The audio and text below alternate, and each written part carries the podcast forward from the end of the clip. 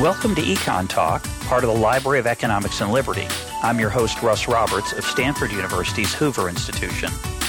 Our website is econtalk.org, where you can subscribe, comment on this podcast, and find links and other information related to today's conversation. You'll also find our archives where you can listen to every episode we've ever done going back to 2006. Our email address is mail at econtalk.org. We'd love to hear from you. Today is September 18th, 2015, and my guest is Tim O'Reilly, founder of O'Reilly Media. On November 12th and 13th, he'll be hosting a Next Economy conference titled What's the Future of Work? Tim, welcome to EconTalk. Glad to be with you. Now, you've had a very interesting career, all of it with a front row seat, or at least a lot of it with a front row seat, watching uh, the internet revolutionize our life and so many things. You started off as a publisher. You still do that, but you do lots of other things, conferences, investing, so on. So let's start by talking about your career. How did you build your publishing business, and how did that have to change as the world changed? I started out as a contract technical writer. And in fact, uh, that was a little bit unusual because uh, I was I was thinking of myself as a writer about other topics, and I got my first technical writing job the same day I saw my first computer. Uh, I had a friend who was a programmer who got asked to, to uh, write a manual, and he was desperate uh, for work, and uh, he couldn't write to save his life. Uh, but you know, I had actually backed him up on by doing some editing uh, of, of, a, of a previous project. And he said, Hey, why don't we go in and apply for this job together?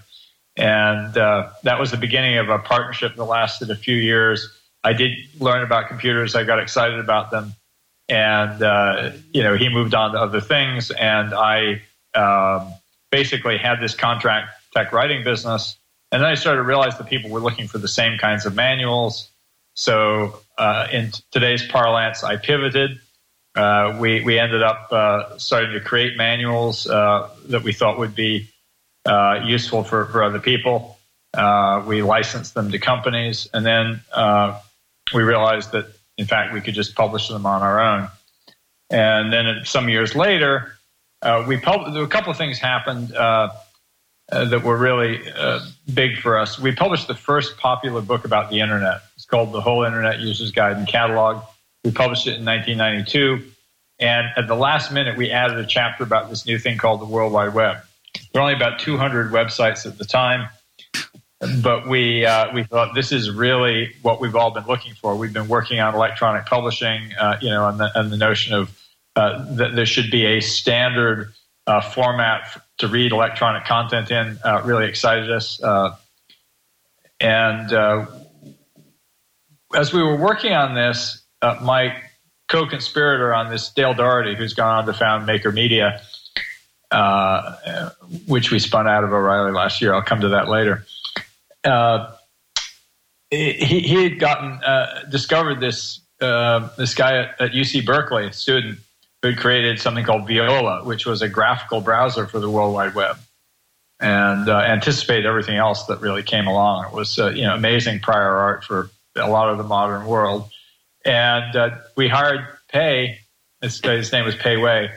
Uh, and uh, we, we hired him and to work on this project. And, and, as we published this book, The Whole Internet User's Guide and Catalog, he said, uh, uh, you know, I, I, could build like a, a, browser version of that catalog in the back. Because it was sort of a catalog of various websites. You know, the, if you telnetted to this Quake server, you get information about earthquakes. There were a few worldwide websites. There were WAIS sites and Gopher sites. And so he built a, a, this sort of graphical front end to the catalog in the back of the whole Internet User's Guide and catalog. And uh, I looked at it and I said, that's not a, uh, a demo, that's a product. And so, and Dale uh, Dougherty had had this idea. He wanted to do a magazine, an online magazine about the um, you know the people behind the World Wide Web, and we, we put those two ideas together, and we created what was really the first commercial uh, website. It was called the Global Network Navigator. It you know predated uh, sites like Yahoo, any of the other portals, and uh, it was actually the very first site to have advertising on the World Wide Web. And in fact, the web was so early when we launched it in in uh, early 1993 that uh, the advertisers we actually were were also hosting their content. Uh, so you know they didn't actually have their own websites up and running yet. Uh, and uh, it was you know before the days of the banner ad. The idea that I had was that we would that effectively hyperlinks uh, and and effectively commercial content on the web would replace uh, sort of a whole direct mail infrastructure uh, that most people have forgotten. It used to be that when you read a you know a trade magazine of some kind, you know a computer magazine or any really any magazine, and you wanted more information about the products you saw advertised, there was something called a bingo card in it. It'd be like circle number 131, and you'll get you know the brochure from right. Hotel. I remember you know. that, and uh, I, I realized that that in fact was a perfect application of the World Wide Web, and that was really the kind of advertising that we were trying to, to do, which is to say, we're going to build commercial websites, we're going to uh, link to them, and, and it's going to be this amazing, uh, you know, utility uh, because people want commercial information.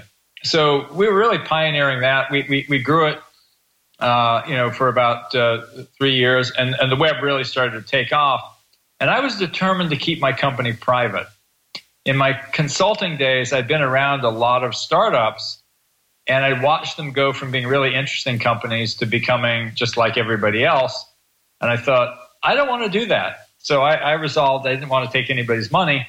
But I also knew that the web was growing so fast that if I didn't take other people's money, uh, we'd be out of luck. behind. Yeah, yeah. So so we sold uh, GNN to AOL, who promptly screwed it up, and uh, uh, we we did very well out of the transaction. But we went on from there, and um, you know, built our publishing business through the 1990s. Most so of which was those were just real books, just plain old books about. Plain old, yeah, and in fact, they were very, very influential. I mean, we've had uh, you know more than one internet billionaire say, uh, "Yeah, I started my company with a couple of O'Reilly books," and, and that actually, incidentally, is what led to our slogan: "Create more value than you capture." I was reflecting on this. Uh, uh, uh uh, you know this fact, and uh, Brian Erwin, uh, who was my VP of marketing at the time, you know, said, "Well, we create more value than we capture because, of course, we got you know thirty five bucks or whatever, and you know Pierre Omidyar, uh, you know, got uh, billions, but." Uh, you know, Still it, counts. It, yeah, it, it, it really made us feel good that, and we actually had the cover of Publishers Weekly at some point in the late '90s, and it said the internet was built with O'Reilly books, and everybody kind of nobody would think anything of that. It was true, uh, but anyway, somewhere along the line, uh, I realized that uh, it started. Our, our best-selling book in uh, in 1996 was the second edition of Programming Perl uh, Perl was a programming language, yep. uh, you know, beloved of, of, Unix system administrators and people building the World Wide Web. You know, a lot of the early dynamic content on the web was built with um, CGI, the Common Gateway Interface, and, and it connected basically what were originally static websites to um, to d- dynamic programs. And was sort of interesting. Perl had really taken off. The buyer Borders told us that it was one of the top 100 books in any category in all of 1996. And so it bothered me, it started to bother me that no one was talking about Perl outside of this underground community. And so I, I decided I was going to put on a conference to promote Perl, which we did in, in the middle of 1997. And it, it was it was really just to market the fact that nobody was paying attention to this super important, influential technology. And then I realized that all of my best selling books were about these technologies that nobody was talking about. Not only had we built a whole program around the World Wide Web, but there were other programming languages like Python and JavaScript, uh, you know, HTML itself. All of these things had something in common. That is, that they were free, they were given away, they weren't backed by a company. Uh, you know, databases like MySQL were, were coming uh, on stream, Linux, of course. And so and I, I, also realized that many of the creators of these programs didn't know each other. And so I decided to bring them all together in a meeting. And uh, there was a there was a free software movement uh, that was focused very much on Linux and and uh, uh, editing tools like Emacs and the, the GNU compiler. And it was very much a political movement about the idea that software ought to be free. Correct. They left out of their narrative a huge swath of the of, of the world. You know, the fact that the Apache web server uh, was, uh, you know, probably more important than any, anything of those things except Linux. The fact that uh, SendMail was routing all of the, you know, world's email at the time. Uh, perhaps most important of all, uh, that Bind, the Berkeley Internet Name Daemon, was, um, you know, was basically helping everybody find websites. If you had a domain name, you were using Bind, whether you knew it or not. And so I realized that the, the sort of the universe of free software that had come out of Berkeley Unix rather than Linux was being ignored. And so I kind of tried to bring these two worlds together. And in the course of that, uh, you know, uh, one of the people I invited, Eric Raymond, had, had uh, been doing some great writing about uh, uh, this this new world of, of free software, or, or, sort of the theoretical underpinnings of free software. And he had had a meeting just a few weeks before mine uh, and at that meeting, Christine Peterson uh, of the Foresight Institute had suggested that there was a problem with the name free software and, and suggested this term open source. And so at my meeting, we actually uh, you know, had a, a, spirited debate about this. And eventually everybody decided that this was a good name and we were going to get together and use it. And because I had learned uh, early in my career, really from my early internet activism around the World Wide Web, uh, and that's really a piece of the story I have to go back to tell you. Uh, this guy, Brian Erwin, who was my VP of marketing, had originally been the director of activism for the Sierra Club. And when we published that book, The Whole Internet User's Guide and Catalog, he said, Nobody cares about your book. You know, what we ought to do is go out and market the internet. And, and that's really the path that led us to GNN. Uh, yeah, you know, it's a good idea to, to every uh, you know member of Congress. We we you know kind of went did a press tour talking about the internet is coming, the internet is coming, and so we really had done this sort of activism as marketing. So then this sort of open source story was sort of a second opportunity to do this activism as marketing to tell a big story. So at the end of this, uh, what I had originally called the Freeware Summit, but came to be called the Open Source Summit because of the, the big news out of it, where we came up with this new name and agreed, everybody agreed to use it. I had already planned a press conference. You know, I told the attendees at the end of the day, we're all going out on stage, and we've got New York Times and the Wall Street Journal, and uh, and uh, what are we going to tell them? And, and you know, the essential message, uh, you know, one was, you know, the internet is built on this software. You know, if you route email, it's this guy. You know, if you have a domain name, it's this guy. Uh, you know, and, and, we finally eventually got all the way to Linux.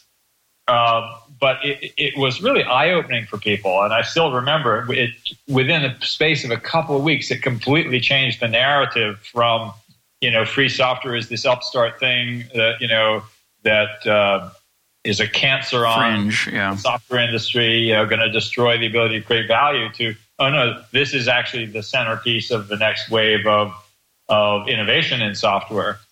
And you know, we were really able to change the narrative. How many how many people were at that conference?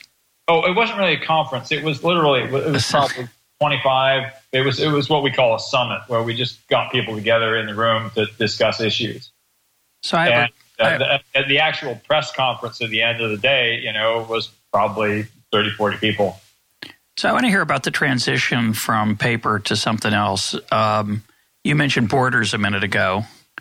Uh, I'm sure there are people listening who don't know what Borders was. It was a bookstore. It's possible a brick and mortar bookstore. It's yeah. a really nice one too, and for a while.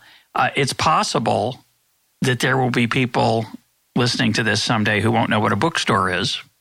Uh, I guess it's conceivable there will be people listening to this someday who have never seen a book.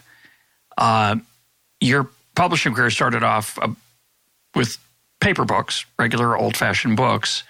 Uh, there's still some.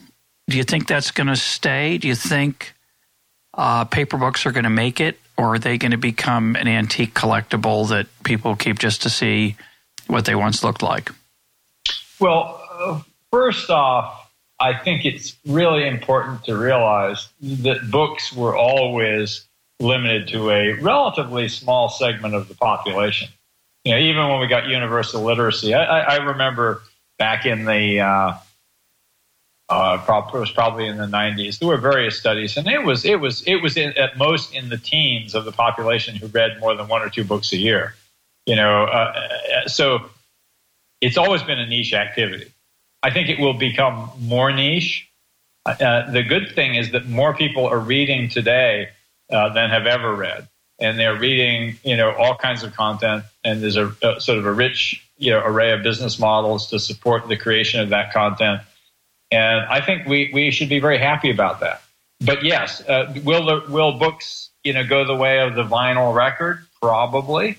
You know, that, that is, they'll be prized by uh, collectors. There may be various kinds of renaissance of books. And in fact, there are people now, you know, who still will say, you know, I, I will prefer a, uh, you know, a book. Yeah, I go back and forth, but I have a feeling.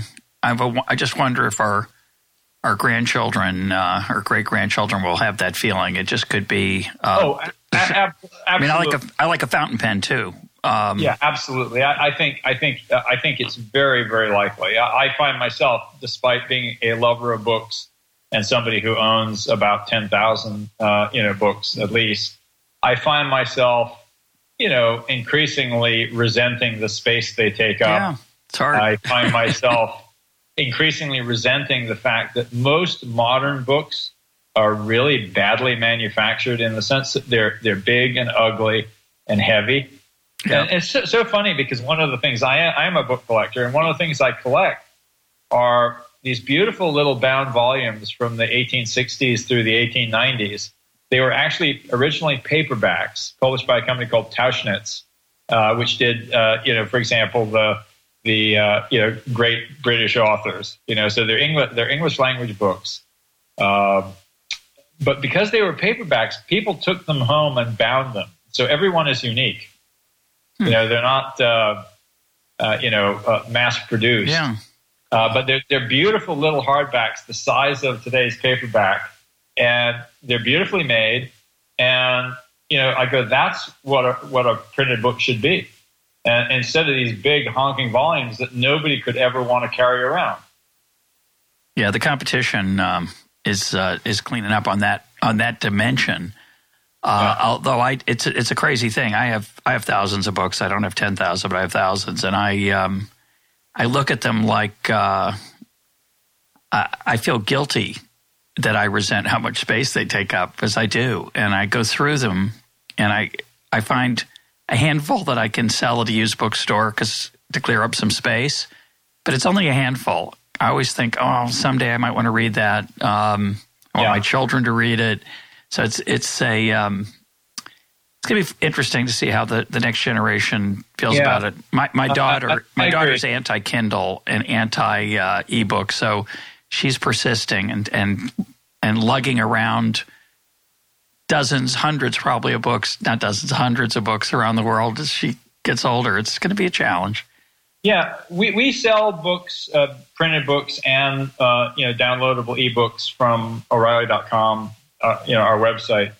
And I would guess that 90% of what people buy are the ebooks. And we also obviously have an, an online subscription service, uh, Safari Books Online, where you can have all you can eat for a, for a monthly fee. And that has, uh, you know, if you if you added that in, uh, you know, it, the, the, the balance would tilt even further. Uh, of so, course, your you know, audience your audience is fairly um, is, is specialized. Yeah, my that, my last book, I think is about 50 50 uh, ebooks and, and hard books, which are real books, whatever you want to call them. Brick and mortar books. I don't know what the right title is. Yeah. Um, and I have a quote from you. I want to jog your memory, see if it's an old quote and it's an old story, but I found an article about you where you, you were, um, it quoted a quote, early company manual where you said allegedly, there is a wonderful rigor in free market economics when you have to prove the value of your ideas by persuading other people to pay for them. It clears out an awful lot of woolly thinking. And then the author of this article about you said uh, that you then went on uh, to reassure that your employees you hadn't lost your touchy feely touch, and you compared free market economics to the poetry of Alexander Pope. Do you remember what Alexander Pope had to do with free market economics? Yes, he said that uh, uh, it was actually he was talking about rhymed couplets, and he said that that you know writing in uh, you know I think what what, what did he write write in probably uh, iambic pentameter. It, no, I think it was hexameter. Oh, um, really? But okay. whatever. And rhyme, but it, rhyme couplets uh, was like the narrow aperture of a fountain. It made his creativity spurt out all the more forcefully. Oh. And, and that was sort of the notion that you know that I had about you know the rigor that you get uh, you know from actually having to sell products to real people. And I actually contrast this. That, that idea is very, very relevant today in this uh, you know era where startups are you know, having cash thrown at them, uh, and uh, there's a lot of bad ideas being funded. Oh, no doubt. And in fact, that's why my my partner at, uh, at uh, O'Reilly Alpha Tech Ventures, uh, Bryce Roberts, has started this project called Indie.vc, where he's really trying to find companies that need the guidance of a VC because a, a, VC can really bring a lot to the table besides money, but who fundamentally have a business model that uh, you know involves selling things to customers as opposed to well uh, you know our, our business model is to get funded and eventually we'll get enough users and then we'll get acquired you know by somebody who has a business model yep. you know and and and and uh, there are a lot of companies like that and we don't celebrate them enough and we don't value them enough. We're so caught up in this model that you know you're going to grow to massive scale,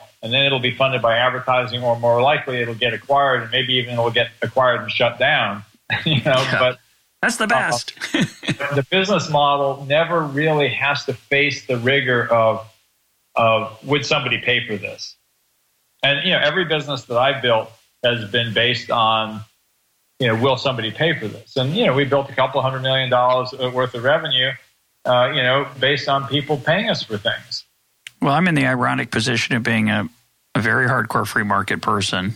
And, uh, and yet this podcast is free of charge to the user. It's funded by a, a wonderful nonprofit foundation, Liberty Fund.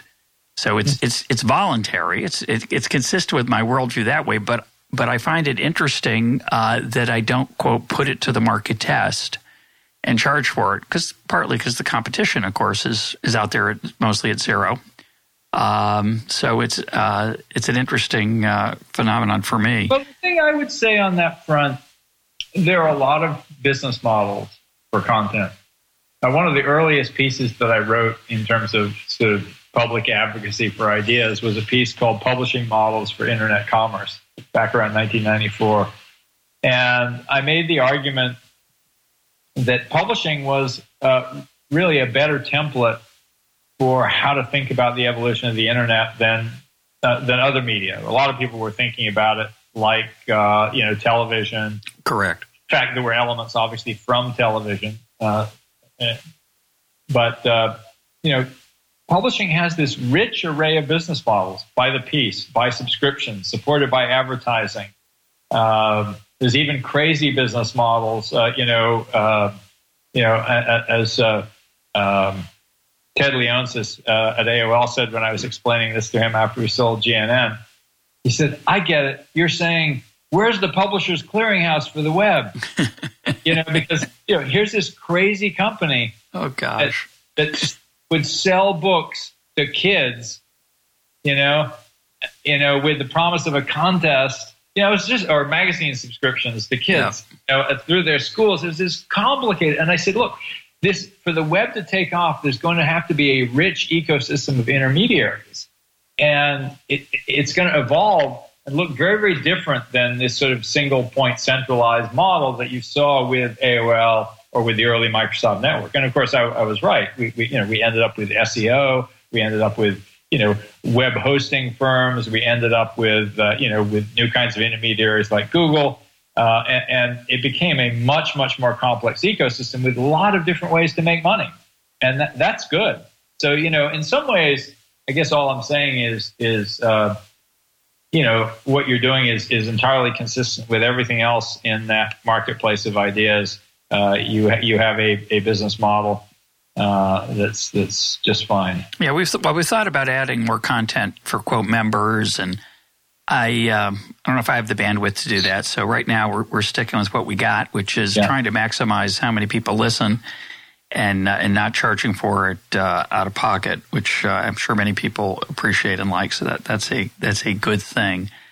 Um, by the way, I have to say, so you've mentioned Borders. Now you're going back a generation to Publishers Clearinghouse, and I'm just going to mention Ed McMahon for people over the age of 50 just to enjoy it. Okay.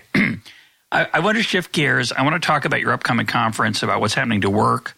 And I want to look at some issues you wrote about in an essay at, at Medium, uh, the interaction between technology and labor, particularly in the sharing economy. You wrote the following There are two different approaches to using technology to manage labor. One provides data and control solely to managers, disempowering workers and minimizing their costs to improve company profits.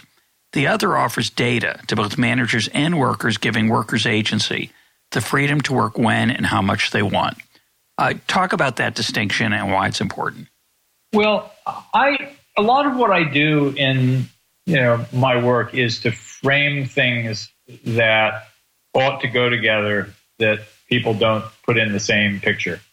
And so when I've been hearing all this uh, notion that uh, you know, workers in the on-demand economy, people who drive for Uber or deliver for Instacart or uh, you know work in any one of these other on-demand companies, have no stability, no security, uh, and if only they could be made into W two workers, you know, traditional employees, you know, here in the U.S. with uh, benefits and security, benefits, all would be well. And I went, this is is is. Com- completely ignores a lot of, of uh, that needs to be brought into the picture. And because in general, low wage work in America is also on demand, uh, you know, with no stability, with no predictability. And yes, it happens to have W two, you know, but but, but uh, you know, if you work for, for uh, you know McDonald's or the Gap or Walmart or a lands or a landscaper who drives by every morning and picks up people off a street corner sometimes. Yeah, you, you're managed by an algorithm, just like you are when you're working for Uber or Lyft. And those algorithms are very, very different, though. Uh, the, the, scheduling software that's used by these these large uh, low wage retailers and fast food companies, uh, you know, is are programmed to basically optimize, uh, you know, the workflow for the company. You know, as, as I as I, I wrote facetiously in that same piece, you know, it's you know, we used to think we needed people for eight hour shifts, but now we're so smart with big data uh, that we can actually make real time predictions. And we know that we now need people for these two hours and this one hour and these three hours. And we're so real time that we can tell them, to, you know, today that we, we need them this afternoon. And, you know, no one's thinking there about what does that mean in the lives of the workers.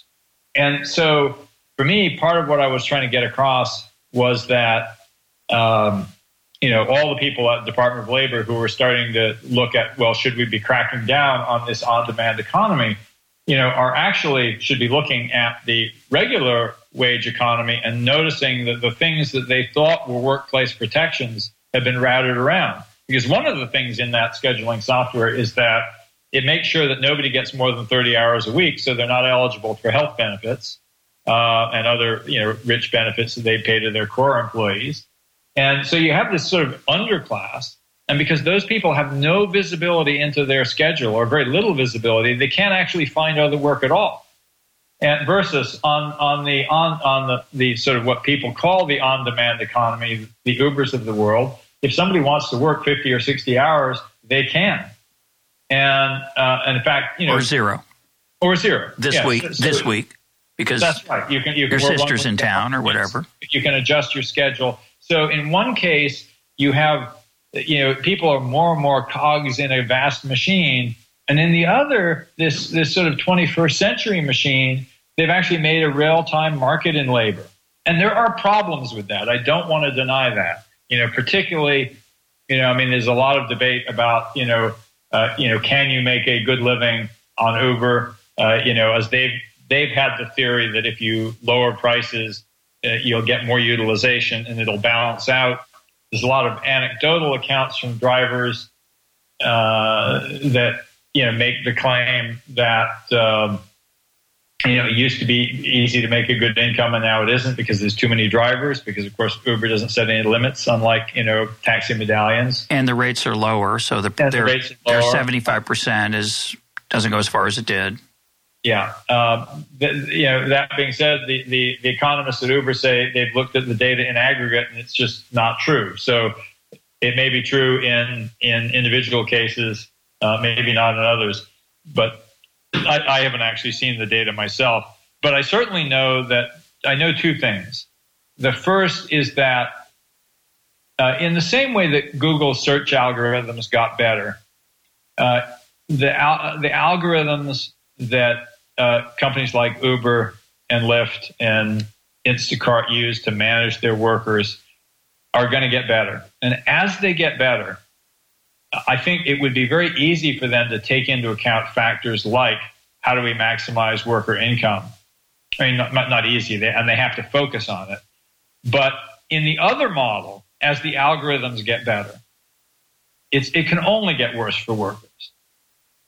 The other model being the top down, sort of top large down, corporation. Because, well, again, it has to do a lot with what your objectives are. I mean, I suppose you could use you know automated scheduling software to take into account you know uh, you know affordances for workers, and in fact, there has been a lot of movement as there's been more attention to this issue. Uh, for these people to uh, you know ban some of the most egregious practices. You know, one of them was something that most people have never heard of called a clopen, which is when you're you know called on say to close the the, the Starbucks at, at, 11 and reopen it, uh, you know, showing up at four the next morning. And that was a shift that was, was, you know, routinely being assigned. And uh, Starbucks, you know, Howard's a, you know, a, a, great humanitarian thinker. I just obviously wasn't aware of this. When once this became clear that this was an issue, Starbucks was the first of these people to ban that practice. Um, but you know, you, you really I think we have to understand that we're living in a world increasingly that is managed by algorithms of various kinds.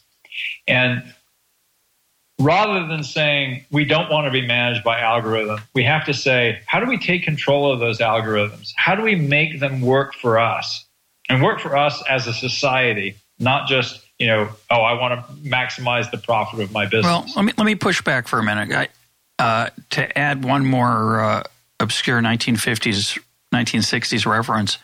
When I was a teenager, I worked at Howard Johnson's, which um, there might be one or two left, but it's it's not what it once was, which was a very common restaurant all over the country, and we called it Hojo's. Um, and I once worked an 18 hour shift. I don't know if it was against the law. Uh, it was incredibly challenging, and I was really exhausted and beat when it was done. And I probably didn't do very well in school the next day or whenever it was. And um, I'm glad I did it. I, I, thought it was great, and my parents encouraged me to do it. I asked them. You know, at one point, the boss asked me, "Did I want to go work a second shift over to Second Hojo's that had had a somebody calling sick?" And uh, their attitude, of course, being good 1930s born people, was, "Well, if the boss says so, you do it." So I did it, and I'm glad I did. And of course, I wouldn't want to do that all my life. I wouldn't want to clopen. Uh, I think that's probably pretty brutal. But I think you know, when you say we have to worry about the impact on society or someone has to look out for the workers, competition is what protects the workers. It doesn't protect them very well in this case, and we should talk about why. But in general, McDonald's has to care about its workers or they have trouble attracting them. They have to treat them well enough to get them to come to that job as, as opposed to something else. The same is true of Uber. You know, the only thing I know about Uber is, is if they really abuse their drivers, um, they'll have trouble attracting drivers. They may attract some for a while because they don't realize it's it's abusive or they can't make the money they thought they could. Uber can take advantage of them in the short run. They can promise them a lot of money up front uh, early on that they that they deliver on and then change the prices on them and it can be less attractive later on. We we all understand that, but if they do that, they systematically make it harder for themselves to attract workers. What I like about that's the theory. There's this great line uh, uh, that, that I, I, encountered on Usenet. Uh, I forget who, who originally said it. I, I tracked it down, uh, but it was uh, the difference between theory and practice is always greater in practice than it is in theory. And the theory of free market economics is yes, uh, you know, the invisible hand will take care of all this. You know, we've all read Adam Smith, but just look around You know, well, we most, actually, most people have don't live in a free market. We live in a market in which there are uh, a lot of biases in the system. You know, just for example, I, I, for me, one that, uh, that's really I've been thinking a lot about is the increased financialization of the economy, where, for example, CEO and top management pay is largely driven by stock price, and therefore any choice uh, that uh, you know you can make to cut costs and drive the bottom line uh, is better for you. You know, so the rational free market actor who is actually in control does not actually have the same is, uh, uh, uh, interests as everyone else, and in fact, may not even have the same interest as Uh, as, as real shareholders because you I, can manipulate the stock price very easily. But if I uh, abuse my workers, if I lower my wages, if I treat let's take Uber. If Uber does a bad job. No, I, I understand the theory, but I'm, forget I'm the saying- theory. There's a cost. I'm not going to say it's going to be perfect when it's over. It's nothing to do with theory, unless you don't think people pay attention to what their options are. It's not a theory. It's a, it's I think a reality that if you treat if you take money away from people that used to give them, they're not going to be as interested in working for you. Will they continue to work for you? Yes, if they have no alternatives. That's right, and that's the point. Do we uh, do we as a society we have created you know uh, you know through a set of aggregate decisions we've created a set of very very poor alternatives for a lot of people. So that's what I want to talk about. So yeah. I, I would argue that rather than trying to figure out whether uh, how many angels can dance on the head of a pin, which is the equivalent of asking should Uber employees be 1099 workers or W 2 workers? Because there's no, an- there's no correct answer to that question. It's not a question of definition or measurement. It's a question of policy. It's going to help some people and hurt others. My worry is that if you make them employees, you're going to hurt the workers, the people you're trying to help. Well, I'm totally with you on that one. So, I, yeah. so then the question is what do we do? So then ask the, the, to me, the underlying problem then is that the, that the workers that we're talking about, and I, I think this is, I hope this is a major issue in this, uh, in the next uh, set of elections that America faces, because people don't talk about it, I think, very thoughtfully. But the issue is you have a lot of people with low skills and who had bad education or whose education doesn't fit with the current uh, demands of, of employers. So the the way that most people want to fix that is to pass a higher minimum wage or to change the rules of the game, like call somebody a contractor, an employer employee instead of a contractor, or to say, well, forget this 30 hour minimum. Any of your employees over 10 hours have to have these benefits. And I think all those things have unintended consequences that, that are harmful to the people they're trying to help. So to me, the issue is what do we, what can we do policy wise, and what can individuals do for themselves in their own choices to give themselves more alternatives than this current generation of low skill workers has. Do you agree with that? Uh, not entirely. I, I, do think that uh, there are enough distortions in the market that I think uh, uh you know some improvement to the minimum wage is uh, is a good thing. I I think that uh, the idea of portable benefits not tied to employment, you know, to a single employer is a good thing. Uh, I, I, do think at the same time, and, and, particularly that latter thing, would actually be supportive of a truer free market economy. Uh, you know, where you, for example, have, you know, when Uber needs more workers, uh, you know, they do surge pricing. You know, they, they say, okay, we're going to try to get more workers in at this time. Uh, and that's very, very different. You know, if in fact people are not bound to an employer by uh, that you get benefits here and not there, uh, that's actually a, a, good thing in terms of allowing them more choice and it makes the market look more like a, a, a proper free market than one uh, with some built-in uh, biases and distortions. Yeah, it'd be a good idea if we got rid of the barriers that make it hard for health insurance to yeah. cross state lines. They got rid of the government subsidy to employer provided health insurance, which is something we just take as and all we've done is now write that into stone, which is, I think, a tragedy. It's um, it, it's it's part of this problem. Um, people are worried about bigger issue, right? We're talking about a, a big issue, which is low skill workers often have few choices and some of their options are not so attractive. Uh, you're making, I think, a, an important point that agency counts, um, freedom counts, and uh, to some extent, workers will vote with their feet about where, which kind of economy they want to work in, whether it's the on-demand economy or the other um, uh, more corporate, mo- the larger corporate model. But a lot of people are worried about a bigger issue, which is that we may be looking down the road to a world where there, almost, there won't be enough work for almost everybody because of technology. Uh, are you worried about that? Uh, what do you think we've learned in the early days of of artificial intelligence? Well, I have a couple of thoughts on that, and the first is that um,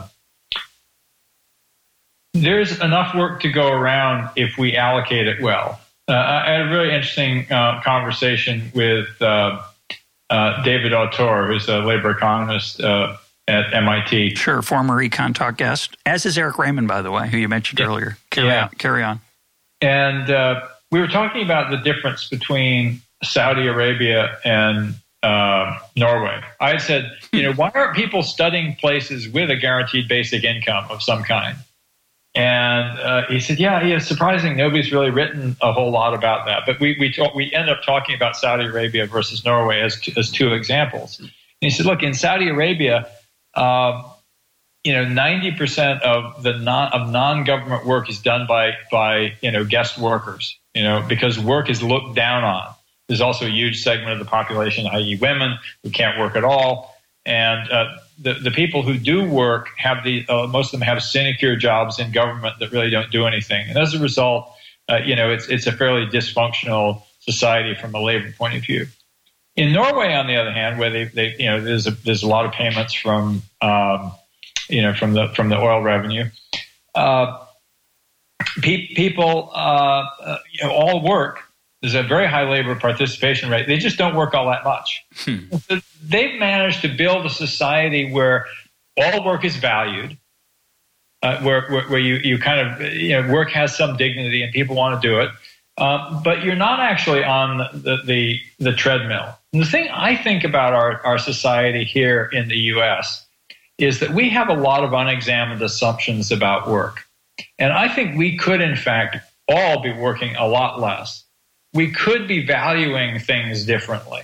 And we actually, you know, you and I may differ in the sense that the, you know, I think that there's a lot of bias in our market that makes it not free. I believe in free market. I agree with you, Tim. and so th- there's things that, again, if, if I imagine a world where AI can do more and more of the work, there's, there's two or three things that I think about. One is there are big uh, problems that we are not tackling. And this may be a case of market failure where government needs to intervene. You know, you look at things like climate change. Will markets solve that? Maybe. Uh, you know, but I suspect it's going to come to a real crisis, and we're going to have a lot of public spending because that's the only way we can get everybody marshaled. It'll be it'll be a World War II kind of situation, uh, you know, where it's like, okay, guys, everybody's going to work on this now uh, you know, because we're going to get, holy cow, we've screwed up. We've left it too late. That's, that's a, a, a very good example. Uh, but there are other areas where you look at, you know, human caring and, you know, education and how, how these things going to change. And, and could we, in fact, uh, you know, have a better, um, you know, uh, uh, uh, could we value those things more? Do we need to value those things more? There's a huge amount of unpaid work that goes on that's actually extremely valuable to society. And I think it's also there's another class of of unpaid work, which is work that people do, um, you know, really for self esteem. Sure. You know, it, when somebody you know waits tables uh, while they're trying to break into Hollywood they don't say I'm a waiter. They say I'm an actor. You know, when when uh, you know somebody's an aspiring writer, they say I'm a writer, even if that's not the source of their income. And I, I think that there's a lot of of things that we do to entertain each other, uh, to you know, we're really moving into a very, very interesting, you know, era where, for example, a lot of of the media that people consume is, uh, you know, crowdsourced, is crowd produced. You know, when people are, are, spending time on Facebook or um, YouTube, YouTube Instagram. or, or Instagram or Reddit, uh, you know, they're consuming, you know, peer produced uh, entertainment for which very few people are getting paid. And in, in some sense, you could imagine, and, and uh, Cory Doctorow did this beautifully, I think, in his uh, his first novel, which is called Down and Out in the Magic Kingdom. Uh, it uh, science fiction book about a future with abundance made possible by nanotechnology, and people are, are the currency is something called Whuffie, which is a reputation currency. And you think we're living in a reputation economy today. People work very hard, uh, you know, to get likes on Facebook, to get uh, you know, um, you know, views on YouTube, and the the transition between that and today's monetary economy is is very shaky. But I think there's something in there that we need to get our heads around. That if, for example, we were all given uh, a guaranteed basic income, which is something that we may get to if there's not enough work to go around because so much of it's done by, by automation. One of the things we will do is that we will compete uh, to get attention from each other. And it, it's a, you know, it's a, you know, I think uh, Anne-Marie Slaughter refers to it as the caring and sharing economy. We'll spend a lot more time looking after each other and we'll spend a lot more time uh, sort of sharing with each other. And I don't think that's a terrible life. And, and I think it really behooves us to imagine that things could be different than they are. You know, this modern hyper, uh, particularly in America, you know, this, this sort of notion of work, work, work, work, very, very competitive, uh, very driven, uh, where the good life has been driven really to the margins of our existence. It, you know, it is something that, you know, we do not have to accept as inevitable. No, and you don't have to accept we don't have to accept it now. I just a couple quick reactions. Uh, just first a footnote. I don't think we live in a particularly free market economy either, but I don't think that makes the minimum wage a good idea, unfortunately. Um, or say a minimum, a maximum thirty hour week, which France tried. I don't think it worked out very well for them to spread the work around. Yeah. Now, the challenge I think we face uh, is the human challenge that we have had for millennia, which is where do we get our meaning? Where do we get our deepest satisfactions? Uh, I like to quote Adam Smith Man naturally desires not only to be loved, but to be lovely. And that's always going to matter. That's deep. I, I, I agree with Smith. I think it's naturally built into our into our psyche and our nature that we want the approval of the people around us. And that's in this particular case, we're talking about Facebook likes or Twitter followers or um, or views on YouTube um, we're going to make, I think, we're going to be rich enough that we don't have to monetize those things necessarily. They may turn out to be more monetized in the future than they are now, but uh, it's a glorious thing to me that people can enjoy and produce and create and consume uh, so easily. And it's, uh, I think it's made the world delightful. At the same time, uh, I get a lot of my meaning, not all of it, but a good chunk of meaning from my work. I find my work deeply satisfying.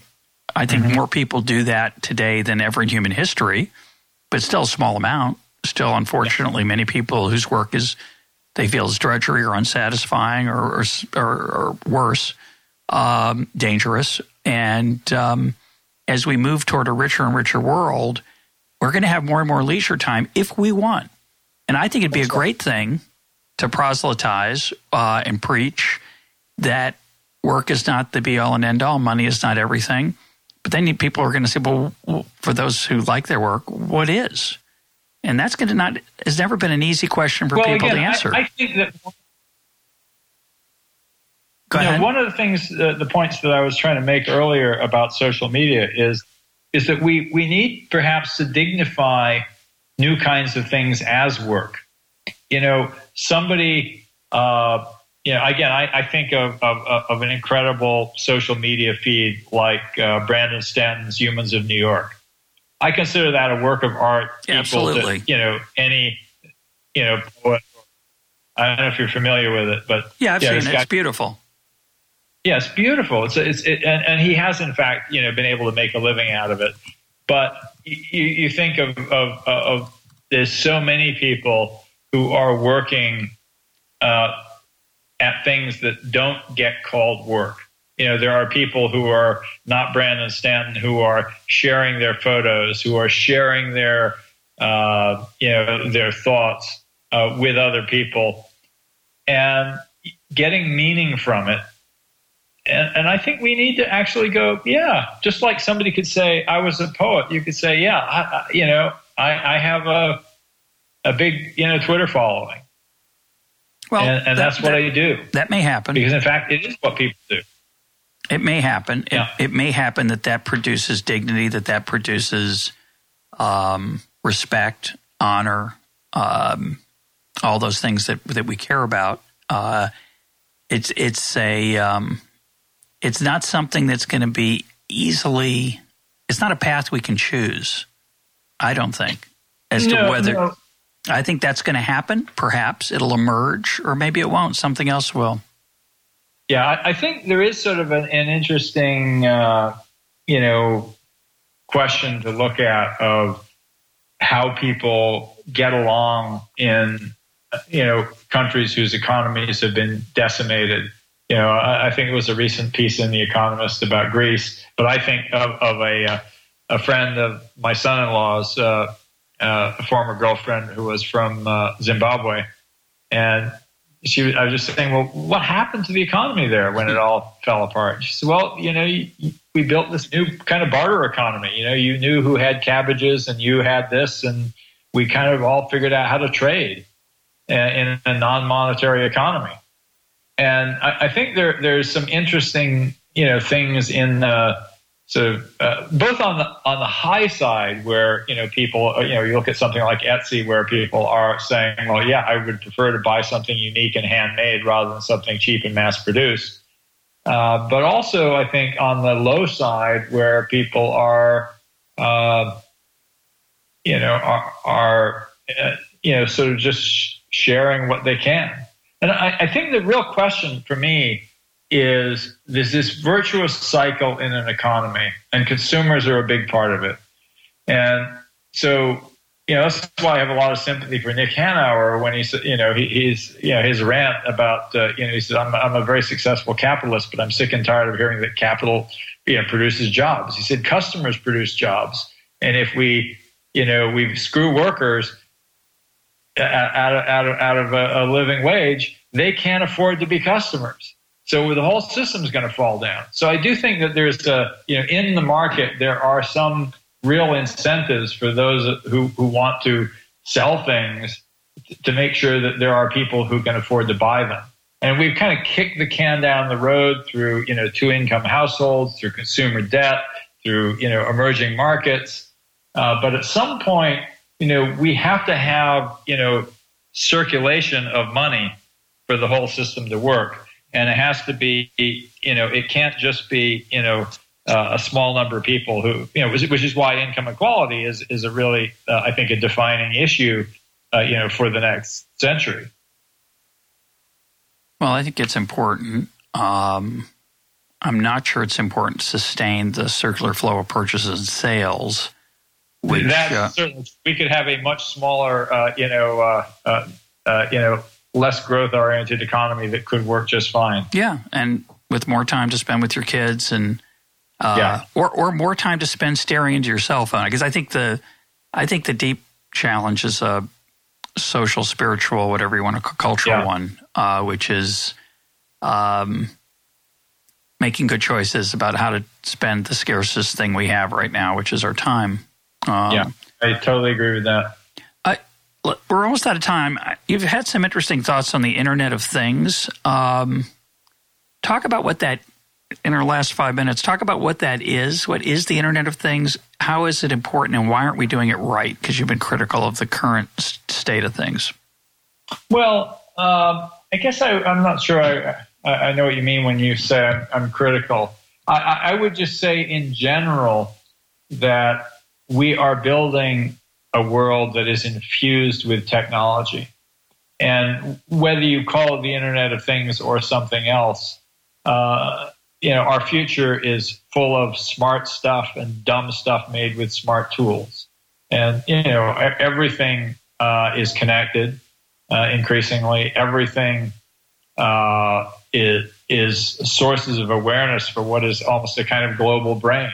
You know, when you you know we're uploading billions of photos you know you know basically we now have applications that can you know deduce things from all those photos that we might never have have expected. Yeah uh, just one quick comment which just blew me away this morning. I just could i couldn't believe it. I i've started to use google photos which i don't love but i it's there's an addictive part to it. I've got a flickr account. I've got i'm way too photo involved but google photos tells me who are the six most important photo faces in my life. And it, it is my wife, me, and my four children. So I get that right. And then I just for fun, I don't have very, very many pictures of me because I'm the photographer in the family. So right. I, I, I punched up, I, I tapped on my phone my Google Photos of me. And there I am on a hike. There I am posing with my children at, at graduation there I am with my wife on vacation when we went off by ourselves and some stranger took our picture. There's a handful of pictures of me. One of them is a picture of my son. It's just my son at first, is what it looks like. But if you look more closely, I'm reflected in his sunglasses. It's a shot I set up on purpose, but Google Photos didn't miss it. It understood that I was in the reflection of his sunglasses. That just blows me away. It's wow. so smart. but it's not, of course. So sorry, I interrupted. So we have all these algorithms are doing no, these things I, in the background. I think, but that, that's actually a great example because um, you know here are, are, are, you know we we have been basically you know taking photos now for what uh, you know 150 years.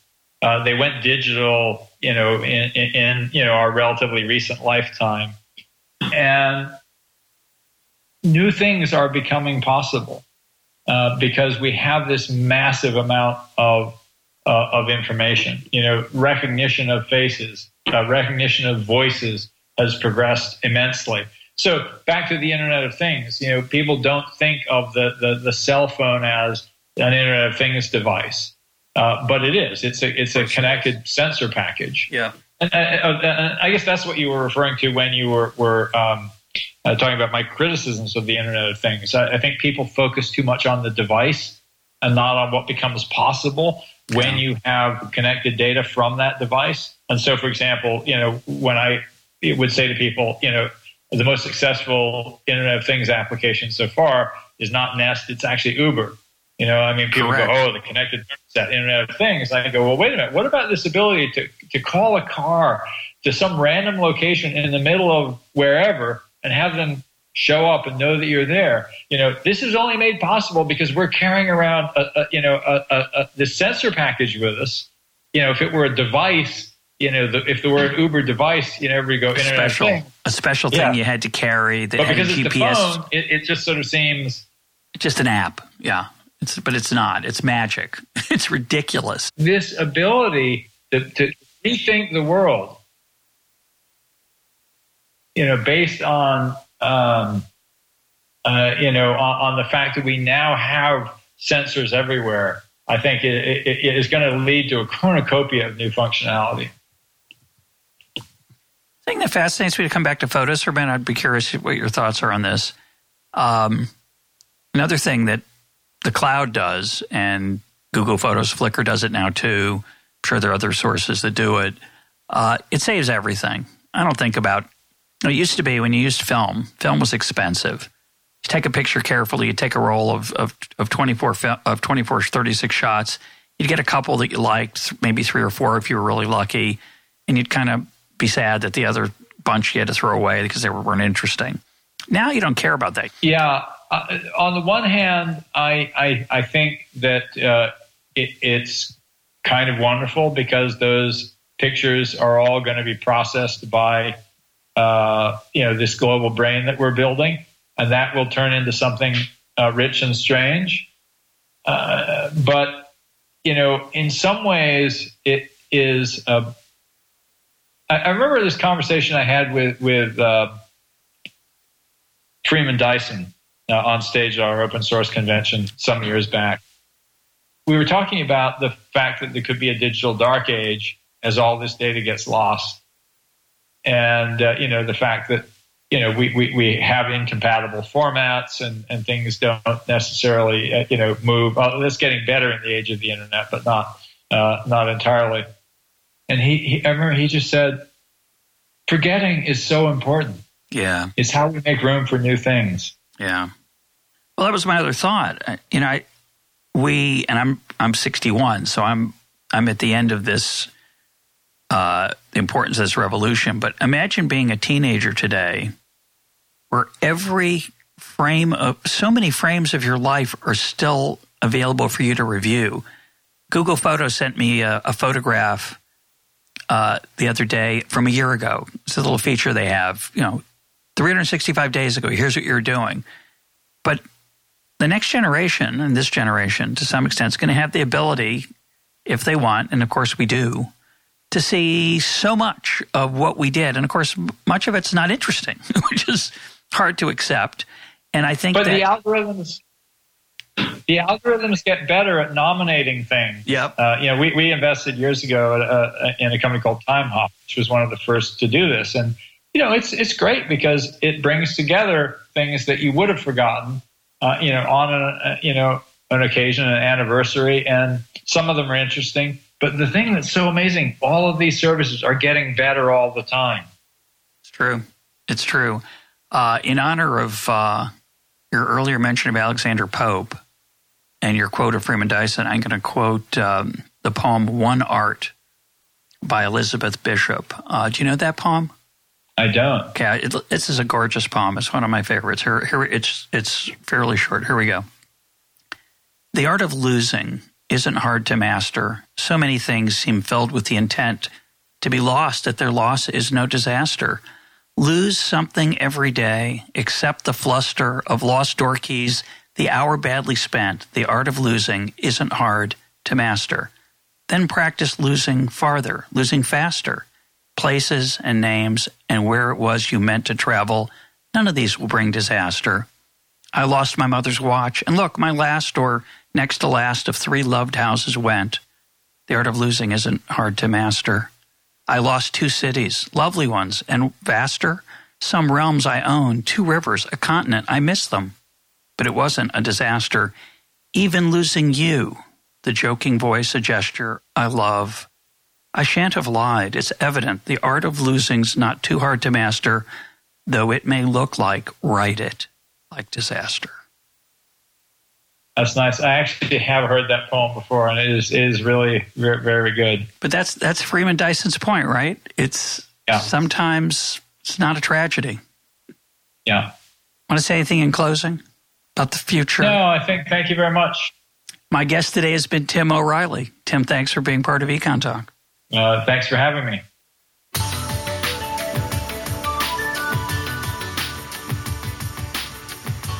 This is EconTalk, part of the Library of Economics and Liberty. For more EconTalk, go to econtalk.org, where you can also comment on today's podcast and find links and readings related to today's conversation.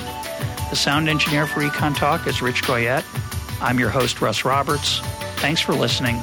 Talk to you on Monday.